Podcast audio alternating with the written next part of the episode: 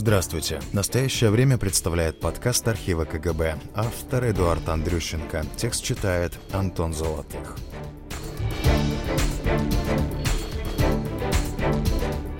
Пятьдесят лет назад чешский студент Ян Палах вышел на Вацлавскую площадь в Праге, где облил себя бензином и поджег. Трое суток спустя, 19 января, он скончался в больнице. Палах протестовал против оккупации Чехословакии войсками СССР и стран-сателлитов. О его поступке говорила вся Чехословакия. На похороны пришли тысячи человек. Несколько молодых людей в ЧССР и за пределами этой страны позже последовали предмелу Палаха и тоже сожгли себя. В СССР и странах Восточного Блока были и другие люди, которые прибегали к последней, самой отчаянной форме протеста. Благодаря рассекреченным в Украине архивам КГБ настоящее время узнало еще несколько имен тех, кто решился на подобный поступок. Но началась волна самосожжений совсем в другом месте земного шара, удаленного от Восточной Европы на тысячи километров. В июне 1963 года весь мир обсуждал фото, сделанное в Южном Вьетнаме корреспондентом Associated Press Малькомом Брауном на одном из самых оживленных перекрестков Сайгона. Иностранные журналисты накануне узнали, что в указанном месте будет происходить нечто важное. В условленное время корреспонденты увидели процессию буддистских монахов, Служители вышли из нескольких монастырей, они несли лозунги с требованиями религиозного равноправия. Во главе процессии двигался автомобиль Остин-Вестминстер. Когда процессия достигла цели, из машины вышли трое монахов. Один из них, Тхитькуангдык, сел на землю в позе лотоса, другой достал из багажника канистру бензина, остальные монахи встали кольцом вокруг. Тить Куандык помолился, перебирая четки, а потом черкнул спичкой. Пламя мгновенно охватило тело монаха. В августе того же года покончили с собой еще четверо монахов. Буддистские монахи веками практиковали самосожжение, но не в политических, а в ритуальных целях. Французы-колонизаторы пытались искоренить эту традицию, но не добились успеха. Им удалось предотвратить одно самосожжение, но монах все равно умер – он отказался от пищи. Через несколько месяцев буддийского кризиса режим Нгодинзема свергла армия Южного Вьетнама при поддержке ЦРУ. Сам президент был убит. Советские газеты не последовали примеру западных коллег. Фотографии Малькольма Брауна в архивах самых массовых изданий того периода настоящему времени найти не удалось. Пропаганде было не до Южного Вьетнама. Самосожжение Тхитькуандыка совпало с полетом в космос Валентины Терешковой. Кроме того, советская пресса старалась избегать шокирующих изображений. В 1965 году покончили жизнь самосожжением пятеро участников антивоенных акций в США. Первой была 82-летняя активистка Элис Герц. Потом один за другим сожгли себя буддистско-японского происхождения, квакер, член движения католических рабочих и молодая мать, вскоре после родов, потерявшая ребенка. В 1966 году самосожжение совершили не менее 12 монахов – Описание некоторых случаев удалось найти в публикациях советской прессы. Вот краткая заметка в «Комсомольской правде» июня 1966 года. И еще одна жертва. Нью-Йорк, 3 июня, ТАСС. В Сайгоне 26-летняя буддийская монахиня сегодня предала себя огню в знак протеста против господства марионеточной военной хунты генерала Ки. В июне 1967 года «Комсомольская правда» вновь ограничивается короткими тассовками, заметками с информационной ленты, где цитируются мировые агентства. Снова живые факелы. В Южном Вьетнаме вчера две буддийские монахини предали себя огню, протестуя против действий военной хунты генерала Ки, сообщает корреспондент агентства Associated Press из Сайгона. Еще один буддийский монах, девятый по счету за последние несколько дней, сжег себя вчера в Сайгоне, сообщает агентство ЮПИ. Доподлинно установить, где и когда в послевоенном СССР произошли первые самосожжения, не представляется возможным. В отличие от Южного Вьетнама или западных стран, широкой огласки такие случаи не получали. Самое раннее сообщение КГБ о подобном происшествии, которое удалось найти в архиве Службы безопасности Украины, датировано апрелем 1966 года. В Москве покончил с собой Николай Дядык, 26-летний шофер аптеки из Зугреса Донецкой области. Самосожжение произошло на площади Дзержинского, теперь Лубянская, то есть рядом с главным зданием КГБ. Политических мотивов в поступке мужчины не нашли. К фатальному решению его подтолкнули конфликты на работе и ощущение социальной несправедливости – Ранее врачи диагностировали у Дядыка истерическую психопатию. За полгода до самоубийства он выписался из психбольницы. После этого инцидента КГБ продолжит информировать партийную верхушку о всех случаях самосожжений, независимо от мотивов. О любых других самоубийствах сообщалось лишь тогда, когда они имели политическую подоплеку. Либо же если самоубийцей был чиновник, партработник, сотрудник самой спецслужбы или иностранец. То есть самосожжение по умолчанию относили к событиям из ряда вон выходящим, требующим повышенного внимания. Второй эпизод, зафиксированный в феврале 1968 года, имел немало общего с первым. Снова житель Донбасса, снова центр Москвы. 59-летний шахтер из Луганской области Иосиф Куцяба пытался сжечь себя на Красной площади. Его успели спасти, потушив пламя. Центральный комитет Коммунистической партии Украины. Специальное сообщение. 13 февраля 1968 года в городе Москве на Красной площади облился бензином и пытался себя сжечь житель города Первомайска Луганской области Куцяба Иосиф Дмитриевич, 1909 года рождения, плотник шахты имени Крупской Треста Первомайск-Уголь. Самосожжение Куцябы предотвращено. Кутяба самовольно оставил работу и выехал в Москву. По работе и в быту характеризуется отрицательно.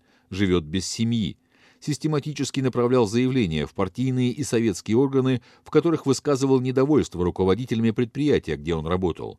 В 1944 году был осужден за антисоветскую деятельность в городе Львове, освобожден из заключения в 1951 году. Ведется расследование. Иосифа Куцябу отправили на психиатрическую экспертизу, признали нездоровым и отправили на принудительное лечение. Дальнейшая его судьба неизвестна. Не всегда за сообщениями о самосожжениях скрывается трагическая история. В марте 1968 года в Кривом Роге обнаружили листовки, автор которых предупреждал, что подожжет себя 1 апреля на площади возле горкома написал и распространил их слесарь-монтажник Владимир Романов. Мужчина сознался, что хотел таким образом попугать местную власть, чтобы ему дали квартиру. Сводить счеты с жизнью он не собирался. Романова пожурили в присутствии партийного секретаря и начальства, после чего отпустили, пообещав в случае повторения подобной акции наказать. Позже в Днепропетровской области пьяный электрослесарь С. Макаревич поджег себя после того, как родственники отказались дать ему деньги на водку. Этот случай также попал в сводки КГБ. Осенью 1968 года началась новая волна самосожжений, апогей которой пришелся на начало 1969 года. На этот раз огонь пылал не во Вьетнаме или Америке, а в Советском Союзе и восточноевропейских странах народной демократии. Событием, побудивших людей на страшные самоубийства, стал августовский ввод войск Варшавского договора в Чехословакию. Часто инициаторы самосожжений в странах соцлагеря ничего не знали о своих предшественниках. Большую часть случаев властям удалось сохранить в тайне. Первым стал поляк Рышат Сивец, Местом проведения своей акции он выбрал проходивший 8 сентября масштабный фестиваль в честь праздника урожая на главной арене страны – Варшавском стадионе десятилетия. Стоя на трибуне, охваченный огнем мужчина просил окружающих не спасать его, а посмотреть, что лежит в папке, которую он принес с собой и положил рядом. Там были два десятка самодельных листовок, начинающихся со слов «протестую против ничем не спровоцированной агрессии против братской Чехословакии». Папку тут же забрали милиционеры. Получившего ужасные ожоги Сивца, они с силой вывели со стадиона и отвезли в больницу, где он умер четыре дня спустя. Благодаря документам, хранящимся в архиве Польского института национальной памяти, мы знаем, что делала служба безопасности ПНР, чтобы скрыть информацию о поступке Сивца. Прощальное письмо, которое он передал жене, успели перехватить. Женщина прочитала его лишь после падения коммунистического режима. В больнице пациента поместили в отдельную палату. Врачам, люди в штатском, приказали никому не рассказывать о произошедшем и ни в коем случае не пускать к Сивцу журналистов. Конечно, тысячи Тысячи гостей фестиваля стали свидетелями происшествия, но никто не понял мотивов поступка мужчины. Еще какое-то время по городу ходили слухи о сгоревшем человеке, однако все списывалось на проблемы с психикой. В наши дни иногда выдвигается предположение, что версию о сумасшедшем самоубийце специально запустила служба безопасности. Когда мой коллега объяснил, что произошло, люди начали говорить «сумасшедший», «психопат» и так далее. Один из них сердито сказал, что весь польский народ настолько легко поддается внушению, что когда буддийские монахи поджигали себя в знак протеста, мы называли их святыми, но когда один из нас сделал то же самое, скажем, по политическим причинам, мы назвали их психопатами, чокнутыми. Эти слова польского пожарного, прозвучавшие в документальном фильме о Сивце «Услышьте мой крик», во многом характеризуют и позицию коммунистической власти в вопросе самосожжений. Самосожжение Сивца стало единственным в странах соцлагеря, кадры которого мы можем увидеть. Сразу после случившегося у присутствующих на стадионе фотографов и операторов изъяли пленки, и два десятилетия они лежали в архиве, пока не были рассекречены. Первое самосожжение в Советском Союзе, которое точно имело политический характер, произошло два месяца спустя, 5 ноября. На многолюдную главную улицу Киева, Крещатик, из подъезда дома выбежал горящий человек. «Пусть живет свободная Украина! Долой оккупантов!» — кричал он на украинском языке. Василь Макух. Так представился получивший 70% ожогов тела мужчина, когда его привезли в больницу. Своим поступком он выразил протест против русификации Украины, о чем ранее писал письмо в ЦК КПУ, и вторжение в Чехословакию. Комитетом госбезопасности при СМ УССР совместно с органами милиции принимаются меры по предотвращению распространения сведений о факте самосожжения Макуха, содержания оставленного им письма, недопущения использования случившегося антисоветским элементом во враждебных целях, а также предупреждения нежелательных эксцессов во время похорон Макуха, отмечалось в сообщении КГБ. Информация о Макухе все же просочилась в сам издат, однако была скупой и неточной. Например, Хроника текущих событий написала о случившемся почти 4 месяца спустя, с ошибкой в дате, 5 декабря, а не ноября. Впоследствии за распространение материалов о киевском самосожжении были арестованы украинцы Степан Бедрила, осужден на 4 года лагерей, и Богдан Чабан. 1971-1972 годах прошла новая череда самосожжений в Южном Вьетнаме. По крайней мере, шестеро человек предали себя огню. И снова, случайно или нет, подобное произошло в СССР. В мае 1972 года с криком «Свободу Литве» в центре Каунаса покончил с собой студент Ромас Каланта – Впервые в стране подобная трагедия не только стала известна большинству горожан, но и вызвала массовые волнения, которые иногда называют «каунасской весной». КГБ пытался избежать скопления людей на похоронах Каланты, поэтому церемонию провели на два часа раньше, чем планировалось. Узнав о том, что похороны уже закончились, тысячи литовцев собрались у дома погибшего, откуда отправились в центр города. Они били витрины, переворачивали скамейки и сожгли милицейский мотоцикл. Беспорядки продолжались два дня и с трудом были прекращены усилиями КГБ, милиции и курсантов. Сотни участников стихийной акции задержали, восьмерых в итоге судили. Официально Каланту признали психическим больным, однако позже литовские врачи оспаривали это утверждение. Как утверждают историки из Литвы, после гибели Каланты на протяжении 1972 года в республике сожгли себя еще 13 человек. Шесть лет спустя каунасские события могли повториться, но теперь уже в Крыму. Здесь, в селе Донское Симферопольского района, сжег себя крымский татарин Муса Мамут. В 1975 году он приехал на родной полуостров из Узбекистана, куда был депортирован в детстве вместе с родителями. Мужчине не разрешали жить в купленном доме в Донском и посадили на два года за нарушение паспортного режима. Выйдя на свободу, Мамут не оставил попыток поселиться в Крыму, но в июне 1978 года против него снова возбудили уголовное дело. Когда участковые с двумя дружинниками пришли в дом мужчины, тот облил себя бензином и поджег.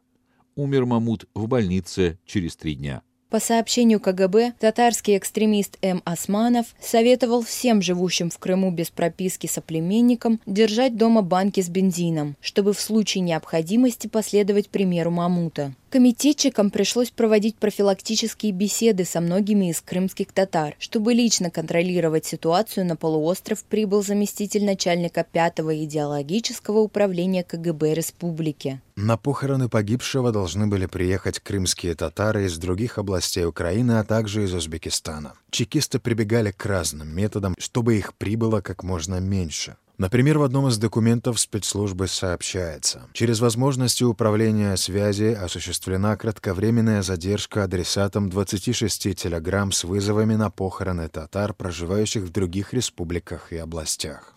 В итоге процессия собрала около 450 человек. Во время похорон звучали резкие высказывания в адрес властей, в первую очередь милиции. Но радикальных действий не последовало. Про обгоревший труп с открытой раной живота, найденный утром 21 января 1978 года в Каневе Черкасской области, почти никто не узнал. Это было хоть и знаковое для Украины, но малолюдное место — Чернечья гора, могила Тараса Шевченко. На месте происшествия, кроме канистры с бензином, ножа, которым самоубийца после поджога ударил себя, и зажигалки, обнаружили рукописные листовки с протестом против русификации.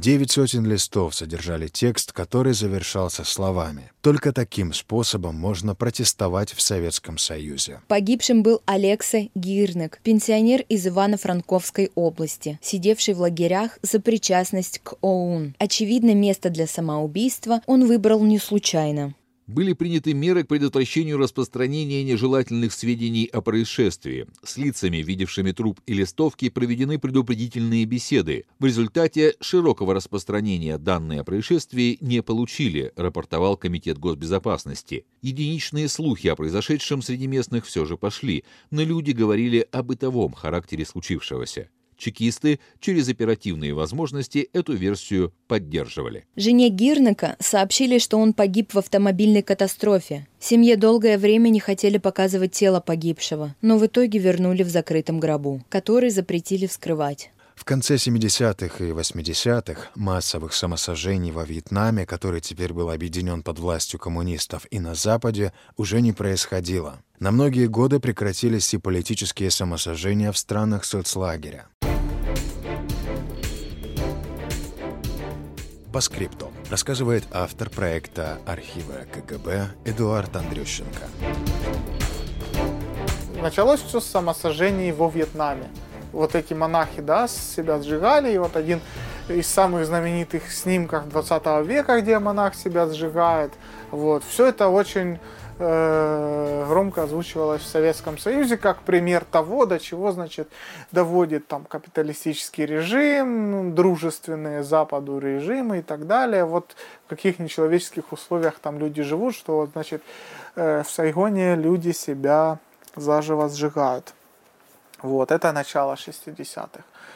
Ну и, видимо, видимо, э, советские граждане ну, слышали, что такое происходит, что есть такой способ протеста, что вот, видимо, люди, доведенные до крайности, не имея каких-то ну, там, мирных способов протестовать против там, любой вещи, которая тебе не нравится. Да? В Советском Союзе нельзя протестовать, ты, если выйдешь с плакатом, тебя арестуют и могут посадить.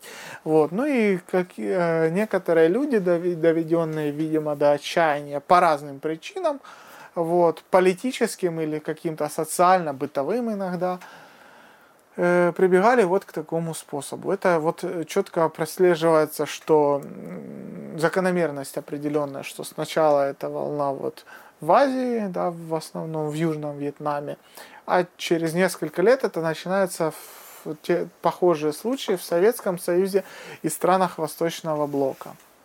Вот. Ну и просто в этой истории э, были как-то собраны воедино истории и известные уже, вот как с тем же Яном Палахом э, или Василием Макухом, и также были найдены менее известные эпизоды, которые коротко упоминаются в отчетах КГБ, э, что на территории Украины. Вот ну, малоизвестный факт, э, что первое самосожжение человека, э, вот, ну, по крайней мере, в ту эпоху, да, это 66-й год. Обычно у нас ведут отчет от Василия Макуха, это осень 68-го, вскоре, вскоре после ввода войск в Чехословакию. Ну и одним из его мотивов было это вторжение. То есть он в том числе протестовал против этого. Ну и в Польше той же осенью первым был э, Ришард Сивец.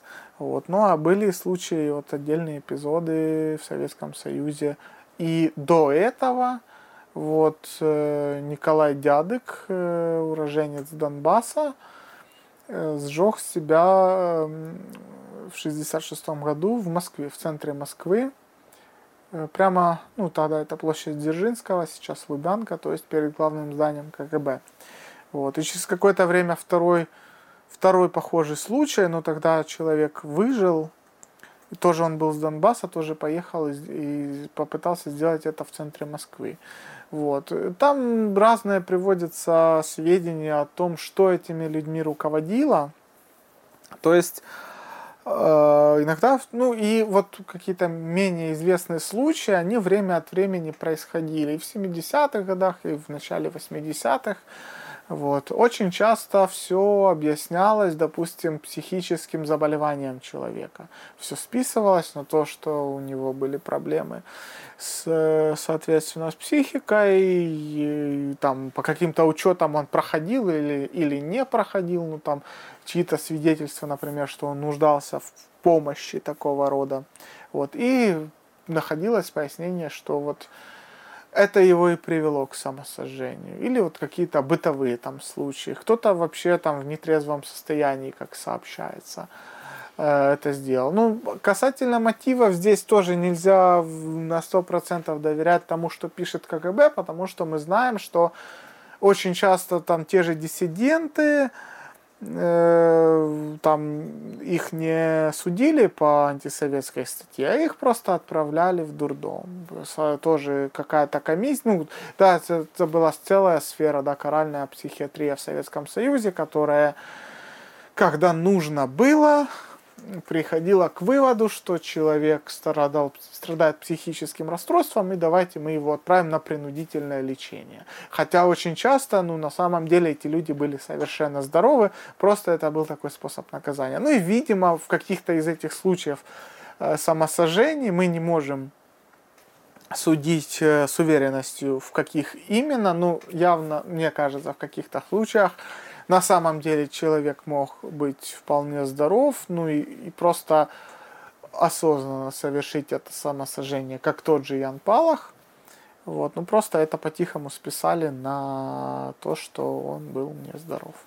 Вот такой способ протеста. Ну, он был, мне кажется, более характерен для тоталитарных режимов все-таки, когда напор средств способов, которыми можно донести какую-то свою точку зрения, он очень ограничен, когда ты не можешь легально протестовать, когда ты не можешь выходить на митинги, когда ты не можешь создать законно там какую-то оппозиционную партию. Вот некоторые приходили к выводу, что единственный способ заявить так, чтобы тебя услышали, это вот такой, облить себя бензином и поджечь.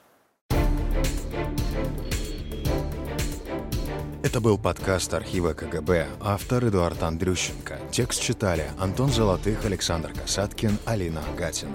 Продюсер проекта Виктор Кульганик.